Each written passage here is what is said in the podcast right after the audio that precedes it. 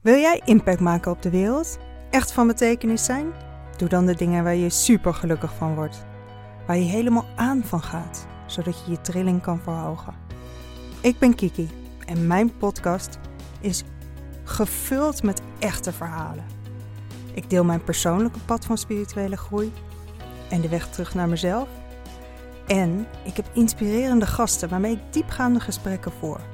Voor verbinding en inspiratie, zodat we onze rippel kunnen uitbreiden. Wat leuk dat je luistert. Welkom bij een nieuwe episode van mijn podcastshow.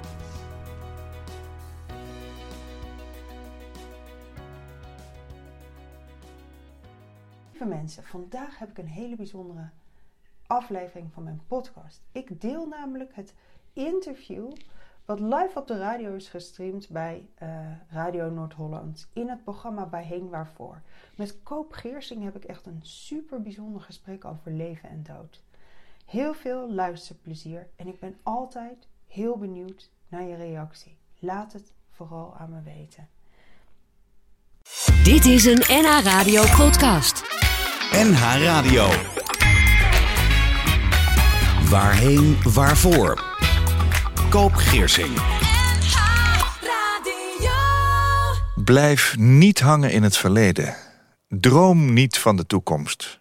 Maar concentreer je geest op het huidige moment. Ik ben Koop Geersing en welkom opnieuw bij een gesprek met een gast over leven en dood. Over verdriet, over rouw, loslaten, jezelf hervinden en weer opstaan. En fijn dat je luistert, waar dan ook. Je kunt reageren via de mail waarheen waarvoor nhradio.nl. En afleveringen zijn terug te luisteren als podcast via nhradio.nl of via Spotify en al die andere podcastkanalen. En mijn gast in deze aflevering van Waarheen Waarvoor is transformatiecoach. Daarnaast zou je haar ervaringsdeskundige kunnen noemen. En ze zegt zelf te promoveren aan de Universiteit van het Leven. Mijn gast heeft een relatie met Raphaël en is moeder van Luc, Noah en Lauren. Kiki van der Harst, welkom. Dankjewel. Wat doe je als transformatiecoach? Een transformatie is eigenlijk een uh, zachte verandering van binnenuit. Dus als transformatiecoach help ik mensen uh, door een veranderingsproces heen. Ja. Ja. En hoe komen ze bij jou? Waar, waarom komen ze bij jou? Uh, dat kan verschillende redenen hebben. Uh, meestal is er wel iets aan vooraf gegaan. Mm -hmm. He, er is een soort, ja, wat ik vaak noem een wake-up call. Of een uh, ingrijpende gebeurtenis in een leven. Een live event. Een live event, ja. ja. Er is Precies. iets gebeurd dus in dat leven. Ja, er is iets gebeurd in dat leven. En um, ja, vaak zeggen mensen dat ze dan weer op zoek gaan naar zichzelf. Oh ja. Ja, en dat vind ik een heel mooi thema. Ja. Herkenbaar ook. Voor jou. Ja, hè? zeker. Ja. Um, waarom zou men jou ervaringsdeskundige kunnen noemen? Omdat ik zelf ook een aantal live events heb meegemaakt. Ja. En um, ja, dus uh, je maakt wat mee in het leven. En iedereen maakt natuurlijk dingen mee in het leven. Um, en in mijn geval um, was mijn uh, wake-up call, als je dat zo mag noemen... Uh, het verlies van mijn kindje. Ja, Luc. Luc, ja. ja, mijn eerste kindje. Ja. En dat is inmiddels negen jaar ge geleden. Ja. En daarna is er eigenlijk ook uh, ja, is er een, een, reeks aan gebeurtenissen geweest... Uh, die best impact hebben gehad op mijn leven. Nou, ja, dat kun je wel zeggen. Ja. ja. Luc heeft niet meer geleefd? Nee. Nee. Hoe is dat gegaan, dat proces? Was het een normale zwangerschap? Ja, uh, Luc was uh, heel gewenst. Ja. En uh, ik was ook echt meteen zwanger. En daarna had ik een hele goede zwangerschap. Ik had heel veel energie, eigenlijk nergens last van. Nee. Ik was gewoon heel vrolijk. En uh, ik keek enorm uit, of wij keken enorm uit naar zijn komst. Ja.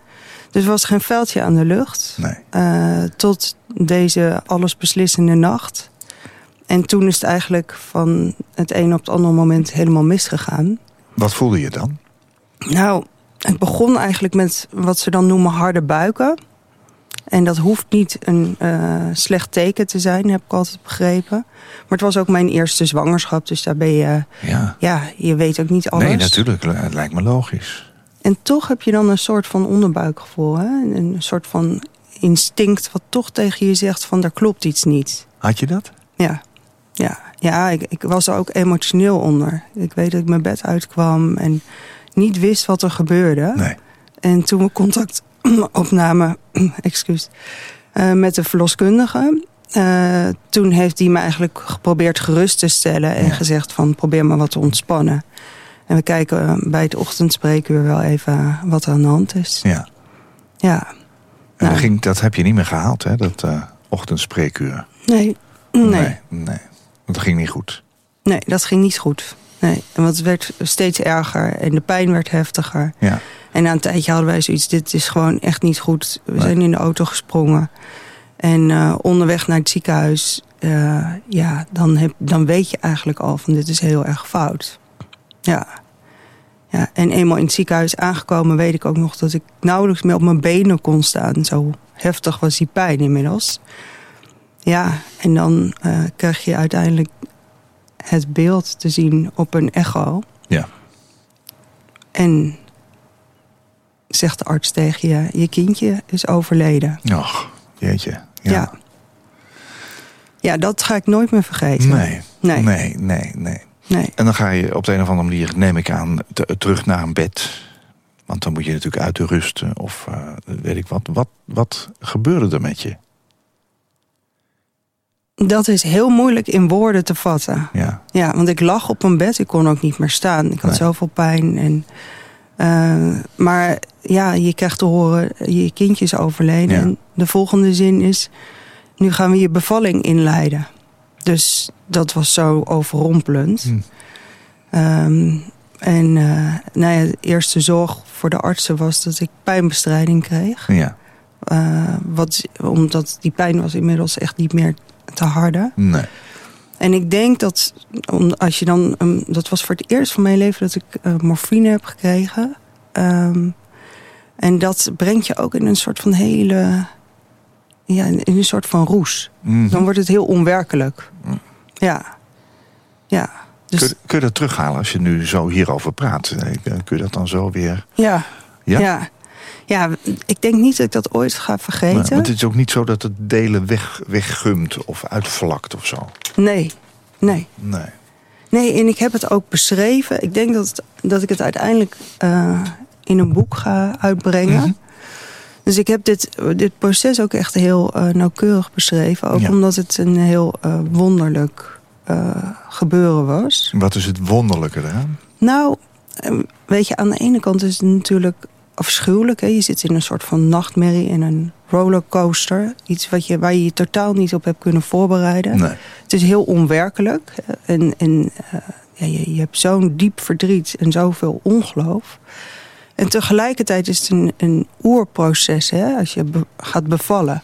En dat was mijn eerste bevalling. Dus ehm, ja, dat was, eh, was sowieso natuurlijk een, eh, een hele aparte ervaring. Ja.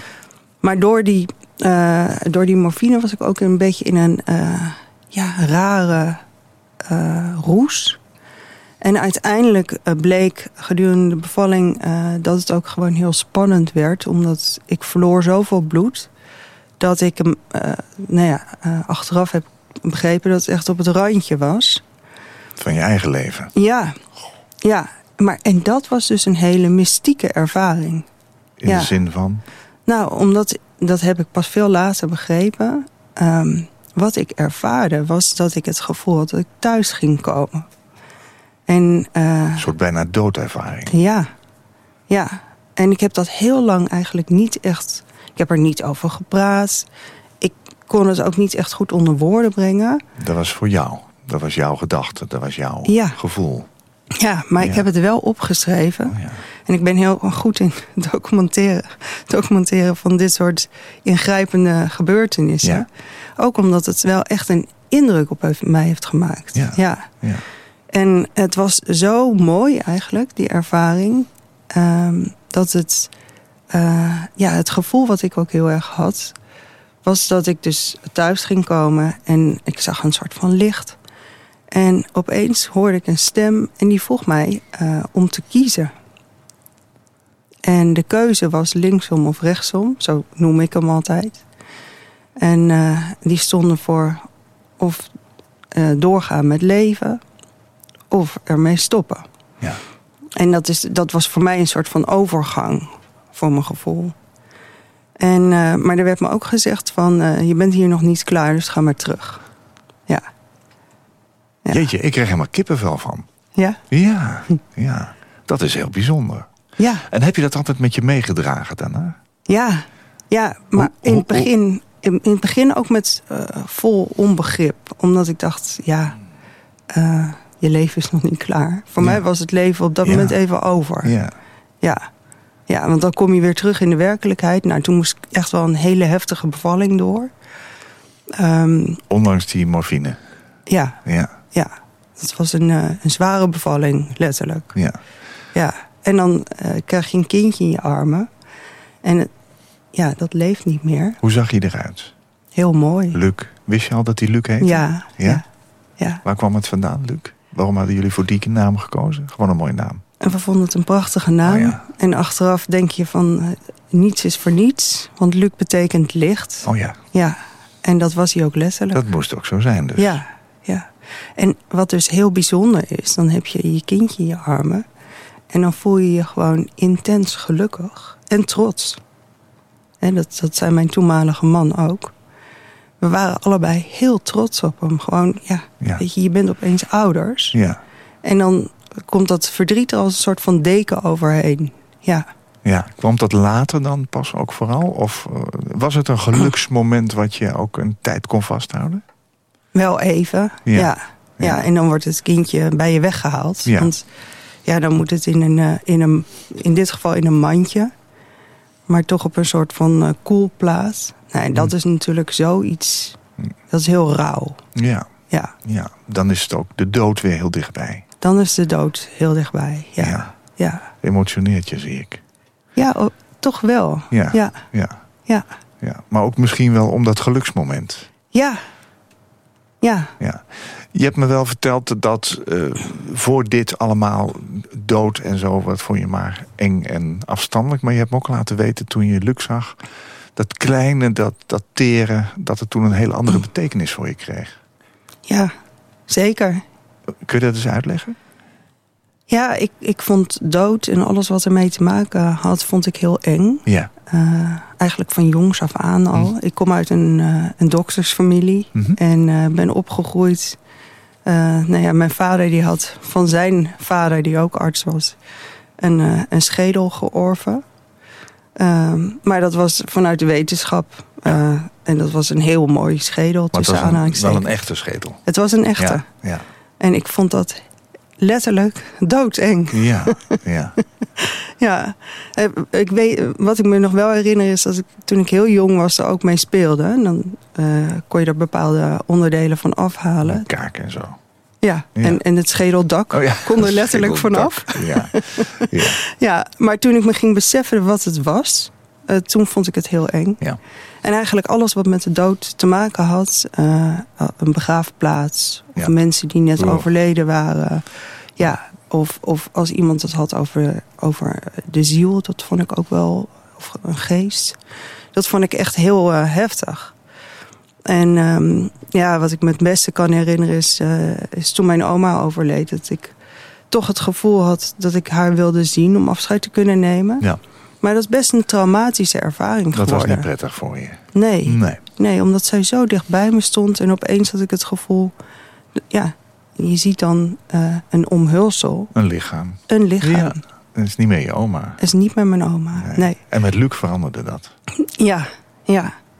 Ja, en Dat was ook liefde, denk ik. dat was liefde. Ja. Ja, Ja. ja. Mijn gast vandaag in Waarheen Waarvoor is Kiki van der Harst. Door haar persoonlijke ervaringen is zij heel anders gaan denken over het leven en ook de dood. Door het verlies van haar eerste kindje, de scheiding van haar man en haar borstkanker... staat zij wezenlijk anders in het leven dan daarvoor. Kiki begeleidt vrouwen op hun spirituele pad om weer regie te krijgen over hun leven. Hun eigen pad te bewandelen en het leven te creëren dat echt bij ze past. Kiki, je schrijft... In het leven ben ik heel anders gaan denken over het leven en ook de dood. Wanneer na die live events, hè, want die heb je al genoemd, kwam die ommekeer en hoe ontdekte je dat bij jezelf? Wanneer wist je, uh, goh, ik sta er echt anders in? Want je hebt natuurlijk na dat verlies van Luc een enorme tijd uh, verdriet gehad. En wat je al zei, voor mij hoefde het leven niet meer zo. Nee, precies. Precies. Nou, ik denk dat het verlies van Luc is wel echt een, een keerpunt geweest. Um, is dat achteraf gezien? Nee, dat besefte ik me eigenlijk meteen al. Ja. Ja, omdat ik het gevoel had dat ik op een veel diepere laag terecht kwam in mezelf. Was je daar nooit geweest? Nee, dit, dit verdriet kende ik niet. Nee. En dus ook niet dat het leven dit soort schakeringen heeft. Dus ik vond, ja, het, je zou het een verdieping kunnen noemen. Um, wel een, een, ook een, een, zware, verdrietige. Maar daardoor merkte ik ook dat er eigenlijk een soort van luik open ging. En je, uh, de liefde voor je kind is natuurlijk iets heel, uh, ja, iets, iets prachtigs. Dat vind ik een luik van liefde. Um, en ik merkte ook dat er bij mezelf een andere laag naar boven kwam. Dat ik veel dichter bij mezelf kwam daardoor. Ja. En dat heeft Luc me denk ik ook echt gebracht. Ja. Hij heeft me weer teruggebracht naar mezelf. En um, toen ben ik ook wel een beetje wat meer dat mystieke gaan ervaren. Um, onder andere door mijn bijna doodervaring. Maar ook het gevoel van het houdt niet op na de dood. Dus toen merkte ik dat er een soort van ja, wat meer spirituele inslag kwam. Ja, een spiritueel luik zou je kunnen zeggen. Ja. Ja, ja. een doorkijkje. Een doorkijkje, ja. ja. ja. Maar ook dat je je bewust wordt van... Uh, ja, dat, dat het leven wat anders in elkaar zit. Ja. ja. Dat moet toch ergens in aanleg al wel in je gezeten hebben, denk ik wel eens. Hè? Dus Luc heeft ervoor gezorgd dat dat duidelijk werd. Heb je daarvoor ooit signalen gehad dat je dacht... Goh, uh, hoe zit dat? Ja. Ja? Ja. Wanneer ken je dat? Nou, ik, ik weet het als kind al. Ik, ik denk dat ik echt een dagdromer was, uh, ben. Ja, dus als kind merkte ik al dat ik in, in andere werelden uh, me kon begeven. Um, een hele rijke fantasie. Dat vond ik ook heerlijk. Ja. Um, maar ook, ik heb ook wel uh, momenten gehad dat er opeens uh, een ingeving kwam. Ja. Of dat ik een visioen had en dat ik dat eigenlijk niet zo goed begreep. Oh ja. Ja. En dus het was er al? Ja, het was er al. Ja, ja. Maar je was je er nog onvoldoende bewust van waarschijnlijk? Nou, soms dan uh, verbaasde ik me wel ergens over. Ja. Bijvoorbeeld mensen die heel dichtbij me stonden. En dan wist ik iets van ze. Wat ik onmogelijk kon weten. Oh, op die manier. Ja. Ja, of Ja. ik kreeg opeens een, een soort van ingeving dat ik dacht: hé, hey, uh, ik ga die persoon bellen. En hè, dat kennen wij denk ik allemaal wel. Die zei: Goh, ik wou jou net bellen. Ja, Ja. ja maar Ja. ook met uh, belangrijk nieuws. En dat je dan eigenlijk weet dat er iets aan de hand is. Ja. Ja. Ja.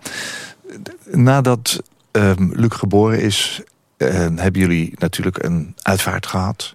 Uh, er was heel veel verdriet. Hoe ging dat tussen jou en je toenmalige partner? Ja, dat Kon je was... elkaar vinden in dat verdriet?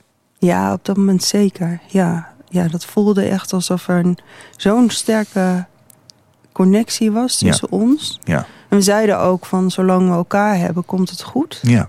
Dus zo voelde dat ook. Dat we elkaar in het verdriet konden dragen. En dat Ja. dat samen kon. Mhm.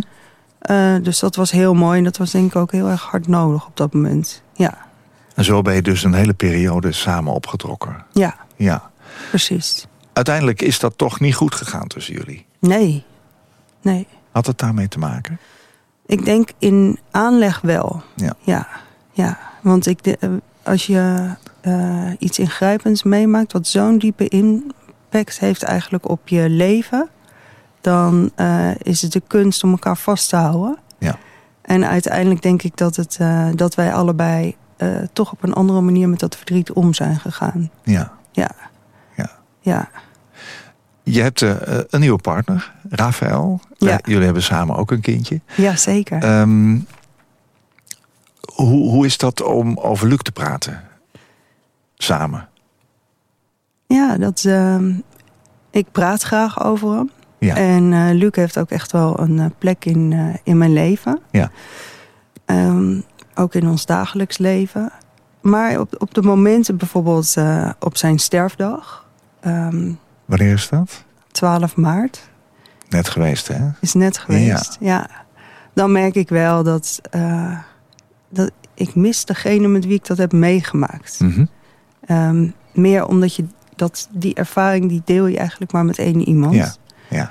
Ehm, en daar kan Rafael niks aan doen. Nee. Want die is er voor me en die, eh, Ja. die is ook heel lief eh, daarin. En hij heeft ook eh, alle aandacht daarvoor. Ja.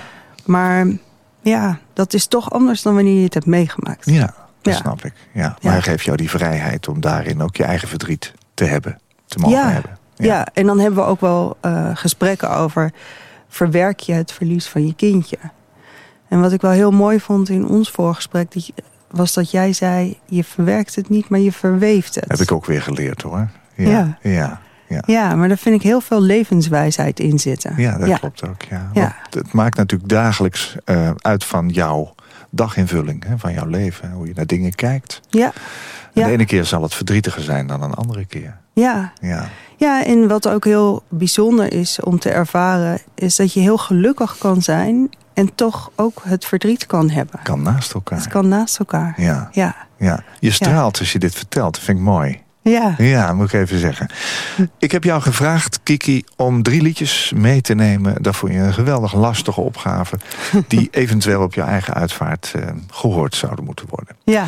Nou, hoe lastig dat ook is, dat, be- dat besef ik hoor. Want dat hoor ik eigenlijk iedere week wel. Want iedere gast zegt, nou eh, ja, dat verandert ook steeds en zo. ja.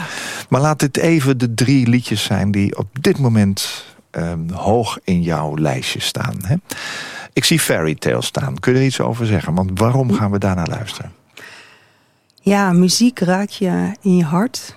En eh, de muziek van eh, Ludovic Einaudi vind ja, ik persoonlijk heel fijn. Italiaanse componist, pianist. Ja, ja, Ja. en ik hou heel erg van pianomuziek. Oh ja. En Fairy Tale is, ehm, sprak mij heel erg aan omdat ja, dat, ik ben een dagdromer. Dus, eh, en ja, dat sprookje. En, eh, en er zit ook... eh, er zit ook viool in en dat vind ik zo ongelooflijk mooi. Die klanken bij elkaar. Ja, en het, heeft ook, het geeft ruimte om nog wat aan je eigen verbeelding over te laten.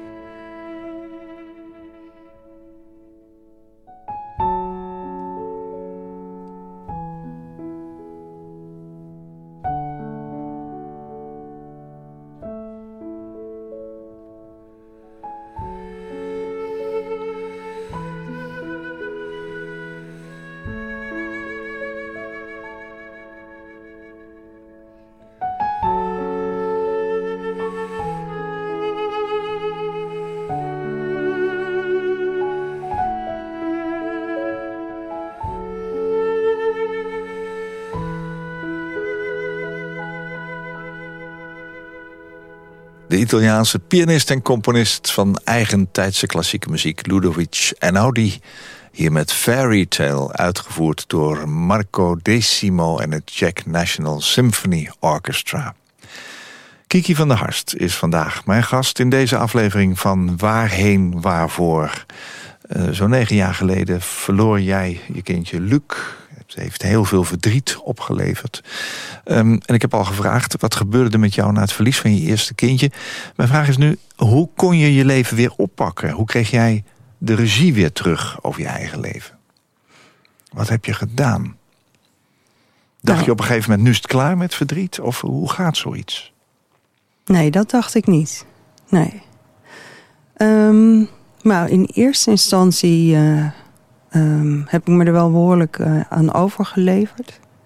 Ben ik heel veel gaan schrijven, eh, gedichten gaan schrijven. Oh ja, gedichten ook. Ja, ja, en ik moest herstellen. Eh, Ik had een fysiek hersteltraject. Tuurlijk, dat begrijp ik, ja. Maar daar wilde ik eigenlijk niet zoveel van weten. Dus ik ben meteen eigenlijk ook weer gaan sporten. Ehm, en zodra het kon, ben ik ook weer gaan werken. En daar heb ik me denk ik een beetje in verloren. Was dat te snel? Ja. Ja. Zocht je afleiding ook? Ja, want ik dacht, nou ja, eh, mijn leven moet nu wel een soort van betekenis hebben. En als ik hier thuis blijf zitten, eh, verdrietig zijn, dan schiet ik daar niet zoveel mee op. Nee. En ik denk wat me het snelste terug heeft gebracht om echt weer met twee benen in het leven te staan, is dat ik ook weer vrij snel zwanger werd. Ehm, Wilde je dat graag ook? ja, ja. Misschien was het wat aan de snelle kant, maar ja, eh, ja. Hoezo? nou ja, ehm, meer fysiek eh, was het best wel. eh, Oh ja. Dat je er lichamelijk misschien nog net niet aan toe was. Ja, precies. precies. Ja. Maar ik merkte wel dat kijk, de komst van Noah was zoiets ja, hoopvols. En Ben je dan niet bang dat hetzelfde zich kan herhalen, bijvoorbeeld? Nou, de artsen zeker wel. En ik stond natuurlijk onder verscherpte controle. Mhm. Eh, dus je komt in een heel ander soort zwangerschap terecht. Ehm, en eh, ja, er zijn ook momenten geweest dat, ik, eh, dat de paniek toesloeg. zeker in, wat, toen ik wat verder in mijn zwangerschap kwam. Ja.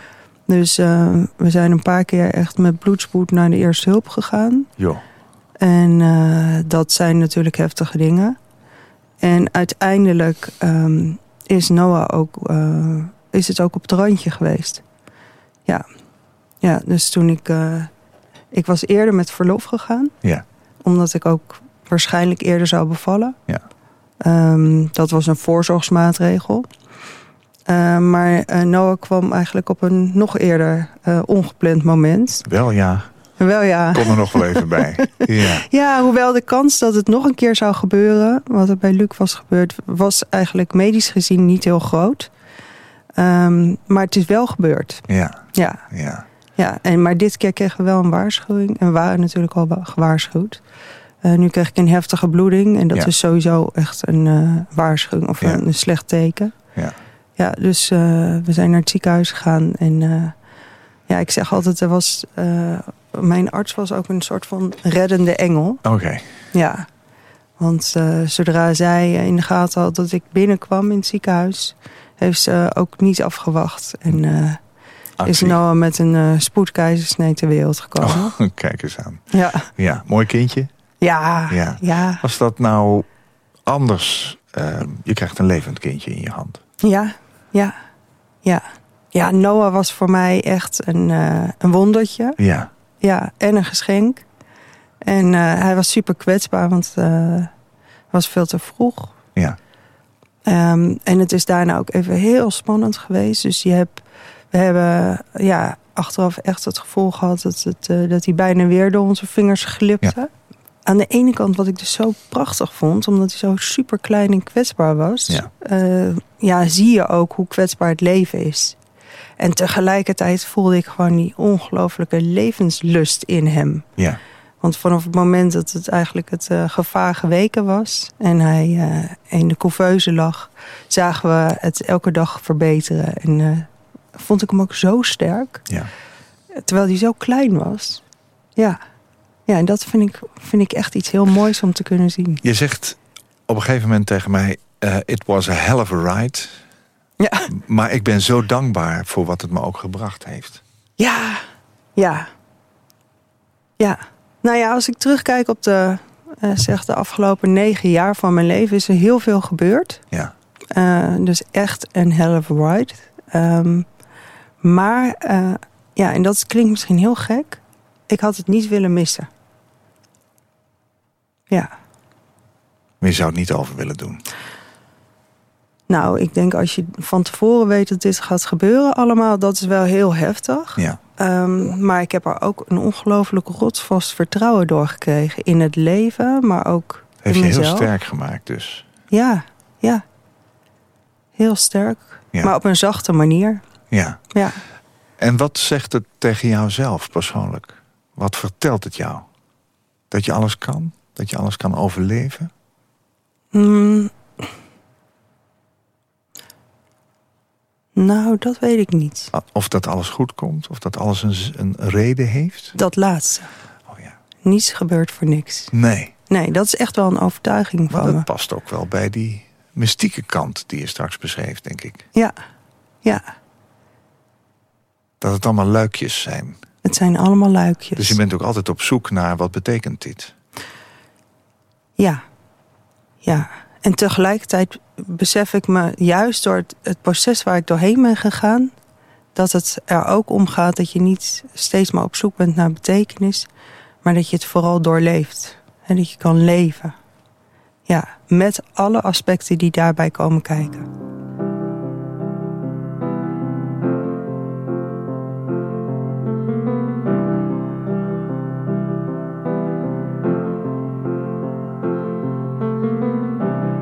Imagine there's no heaven.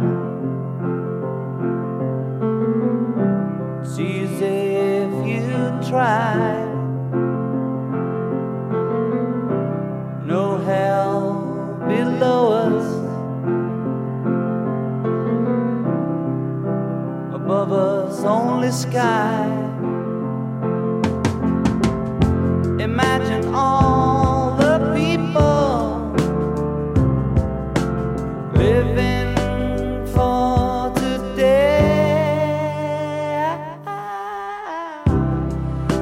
Imagine there's no countries. It isn't hard to do. Nothing to kill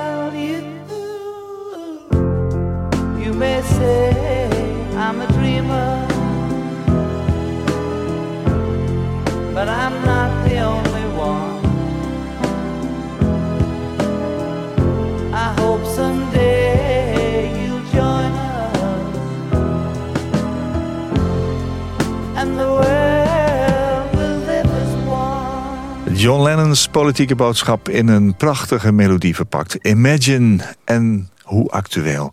Die staat zomaar in jouw top 3. Ja, Waar komt dat vandaan?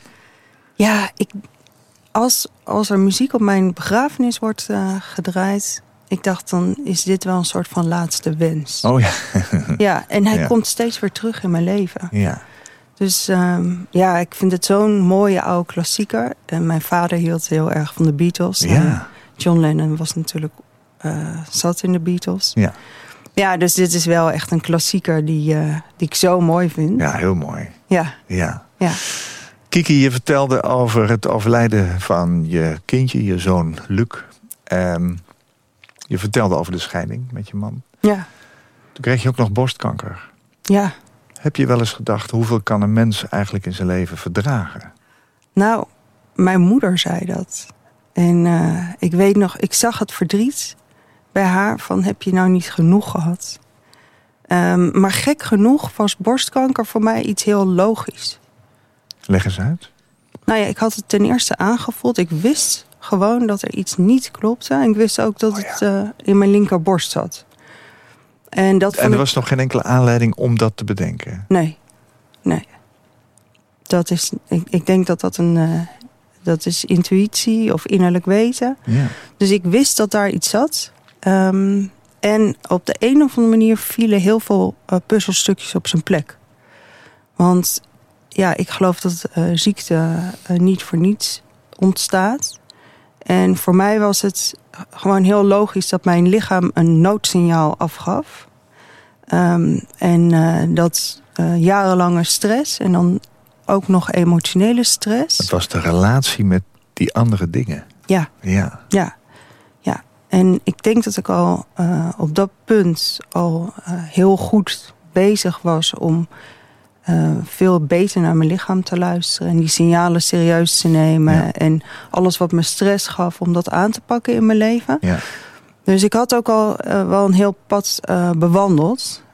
Dus dat gaf me ongelooflijk veel kracht en vertrouwen. Om Ja. ook het, het, ja, de behandeling en de genezing van deze ziekte... eh, om dat tegemoet te treden. ja. Ja. Wanneer kwam je erachter dat het ook zo was?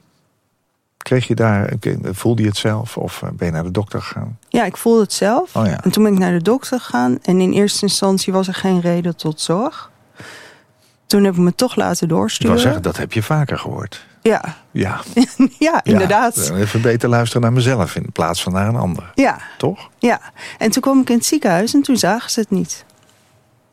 En toen eh, heb ik gezegd, nou ja, het zit er toch echt. Dus eh, we moeten even Zoek doorzoeken. maar, zoek maar even door. Ja, Ja. ja, en toen weet ik nog dat de, dan eh, ja, nog een onderzoek. Nou, en toen had ik het gevoel dat er een hele donkere wolk boven me Mhm, hing. mhm. Zo voelde het ook letterlijk. Dus toen ik het ziekenhuis uitliep, toen, toen brak ik even. Had ik zo'n moment van, oh jeetje, wat hangt me nu boven mijn hoofd? Ja. Maar ja, ik wist het ook. Ik wist het. Ja, ja. Hoe is het nu met je? heel goed. Ja? Ja, ja. Ja, ik heb. eh, we- ja, het is zo bijzonder eigenlijk hoe dat traject verder is gegaan. Ja. En, ehm, en ook, ja, ik zie het genezen van eh, een ziekte. Dat is, dat is iets wat je holistisch eh, moet benaderen. Dus het is niet alleen een fysieke aangelegenheid, maar er spelen veel meer factoren een rol. Ja. Dus ik zie een hele sterke connectie tussen eh, lichaam en geest. Dus dat heeft ook eigenlijk alles bepalend eh, is dat geweest in mijn genezingsproces. En, eh, en wederom heeft het een enorme verdieping gebracht en een verrijking. Ja. Ja. Ja. Dus ik sta nu veel bewuster in het leven. ehm, ook met betrekking tot mijn gezondheid. Ja. En eh, nou leefde ik altijd wel eh, gezond. In de zin van eh, gezonde, gezond eten, veel bewegen. Ja. Heel veel Ja. dingen wel. Ja. Ehm, maar de invloed van stress is gigantisch. Dat heb ik vaker gehoord. Ja. Ja. ja, en daar komt nog bij dat de invloed van angst bijvoorbeeld enorm is. Nou, en als je het dan hebt over een ziekte als kanker... dan hangt er echt een hele dikke deken van angst omheen. Ja. En dat wordt je ook gezegd, hè? want je komt in het ziekenhuis en dan zegt ze... ja, je hebt een levensbedreigende ziekte. Ja. Ehm, ja, en dat kan, heel, eh, dat, dat kan een vervelende uitwerking hebben. En, maar ik had zo'n ongelooflijk rotsvast vertrouwen dat ik ervan ging genezen. En eh, dat, het me ging, eh, dat het me ging versterken. Ja. Dus ehm, ja, ik ging daar eigenlijk... eh, het was niet een makkelijk proces. Nee. Maar eh, toch, eh, ja, kijk, 2018 was het jaar waarin ik eh, behandeld werd. En ik heb het gevoel gehad dat de natuur me heeft geholpen. Want het was het mooiste jaar sinds tijden, denk ik. Ja. Dus de zon scheen en ik kon echt genieten van het leven.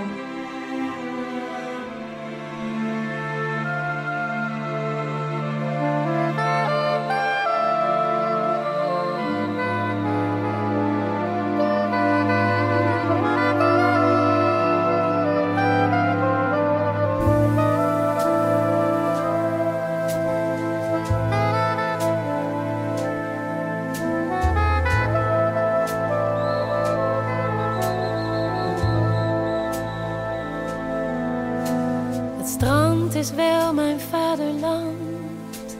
De zee synchroniseert nog monotoon stromen van tegenstrijdigheden. Toch droom ik soms dat er een hoge boom zou staan, waaronder ik mij neer kon leggen. Een boom die breed gelopen in terrassen van takken, vogels, bergen,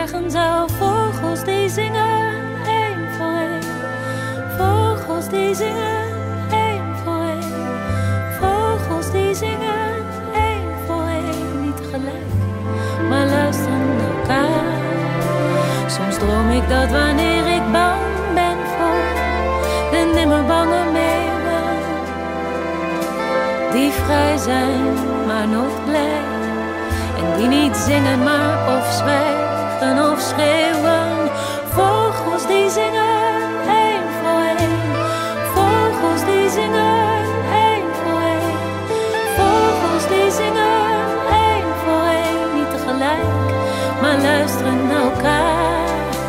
Soms droom ik dat wanneer ik bang ben voor de nimmer bange meeuwen die vrij zijn, maar nooit blij.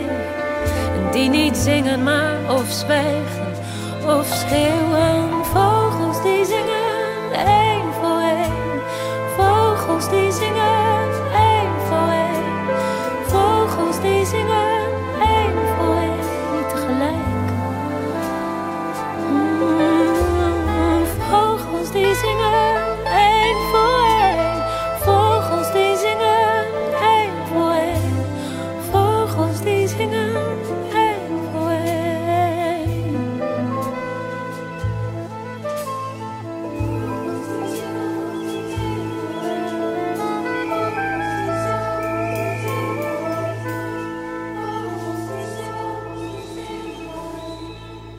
Zachter heet het.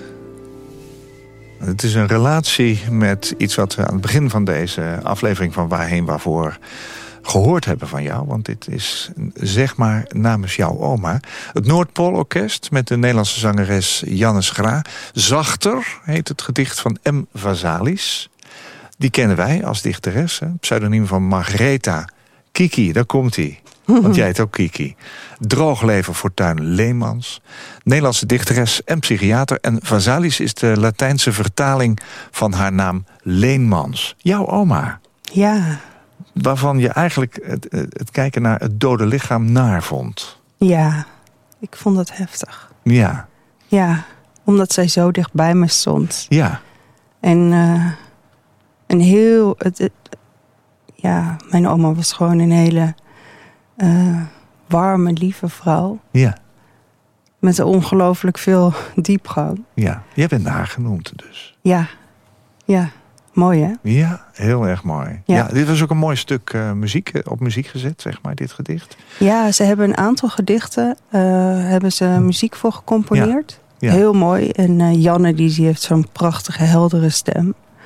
Ja, en we hebben als kleinkinderen ook een van die nummers mogen, mee mogen inzingen. Oh, echt waar? Ja, Oh, geweldig. ja, was heel bijzonder. Ja. Ja, dus ja, dit nummer dat zou ik heel mooi vinden als een soort van de cirkel is rond. Ja, zo zie ik dat ook, geloof ik wel. Ja, En als jij je leven ook zo ziet, dan kun je nu dus vooral anderen helpen. Want dat doe je hè, in dagelijks leven. ja. Ja. Als mensen jou nodig hebben, ehm, moeten ze uitleggen waarom? Of, of eh, help jij iedereen die dit wil? Ja. Nou, het belangrijkste vind ik dat er echt een, eh, een verbinding is. Dat dat Ja. ook voelbaar is. Ja. Ehm, ja, en dat mensen... Kijk, ik kan vooral mensen helpen die daaraan toe zijn... en die dat proces aan willen gaan. Ja. Want we- er komen ook wel eens mensen en die hebben het gevoel van... eh, hier heb je mijn hele pakketje, los het op. Los het maar even op. Ja, zo Ja. werkt het niet. Nee, nee. Nee. Dat is ook hard werken, denk ik. Hè? Nou ja, dat is eh trekken aan een dood paard. Ja. Ja. maar ik bedoel, rouw en, en verdriet en verlies is natuurlijk toch ehm, hard werken om daarin verder te komen. Niet alleen het laten gebeuren, niet alleen afwachten, lijkt me. Nou, maar het is denk ik vooral de zachte manier waarop je dat benadert. En dat gaat het verschil maken. Want dat doe jij. Ja, Ja. ja, Kiki van der Harst.nl. Daar kunnen mensen jou vinden. Kunnen ze zien wat jij doet. Ja. Ik vond het fijn dat je er was. Mijn gast, Kiki van der Harst. Door haar persoonlijke ervaringen is zij heel anders gaan denken over het leven. En ook de dood. En door het verlies van haar eerste kindje, de scheiding van haar man en haar borstkanker, staat zij wezenlijk anders in het leven dan daarvoor. Kiki begeleidt vrouwen op hun spirituele pad om weer regie te krijgen over hun leven, hun eigen pad te bewandelen en het leven te creëren dat echt bij ze past. En inmiddels ziet zij tegenslag als onderdeel van het leven en kan zij de schoonheid er ook van zien. Er is alleen licht als er ook donker is. Verdriet is een emotie, zoals we er verschillende van hebben. En Kiki heeft steeds beter geleerd om met emoties om te gaan.